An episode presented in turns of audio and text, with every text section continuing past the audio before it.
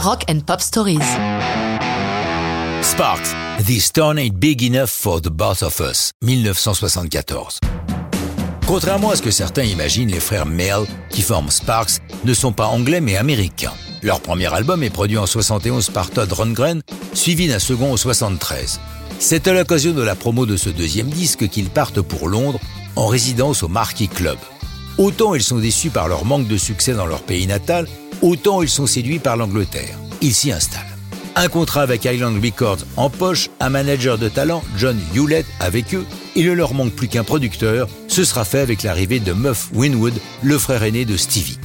Island croit en eux. La seule chose qui leur manque pour l'instant, ce sont de nouvelles chansons. C'est Ron, l'aîné, le moustachu au physique d'employé de bureau des années 30, qui raconte. Nos parents s'étaient installés dans le coin, à Clapham, au sud de Londres. Le week-end, j'allais chez eux. Il y avait un piano dans leur appartement. Un dimanche, quelque chose est arrivé avec cette chanson. Je ne pensais pas qu'elle avait quelque chose de spécial. Je l'avais intitulée Too Hot to Handle, un truc inepte. Puis cette phrase This town ain't big enough for the boss of us, un cliché de western. Quand deux types se font face avant un duel, m'a accroché.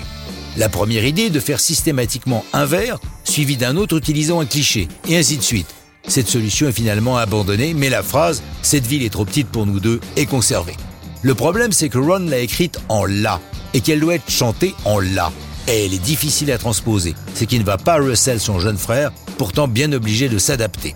Avec cette chanson et l'album Kimono My House, les choses s'emballent pour les Sparks. À leur grande surprise, Island Records a décidé de publier This Town Ain't Big Enough for the Boss of Us en single. Ils sont programmés à l'émission de télé Top of the Pops.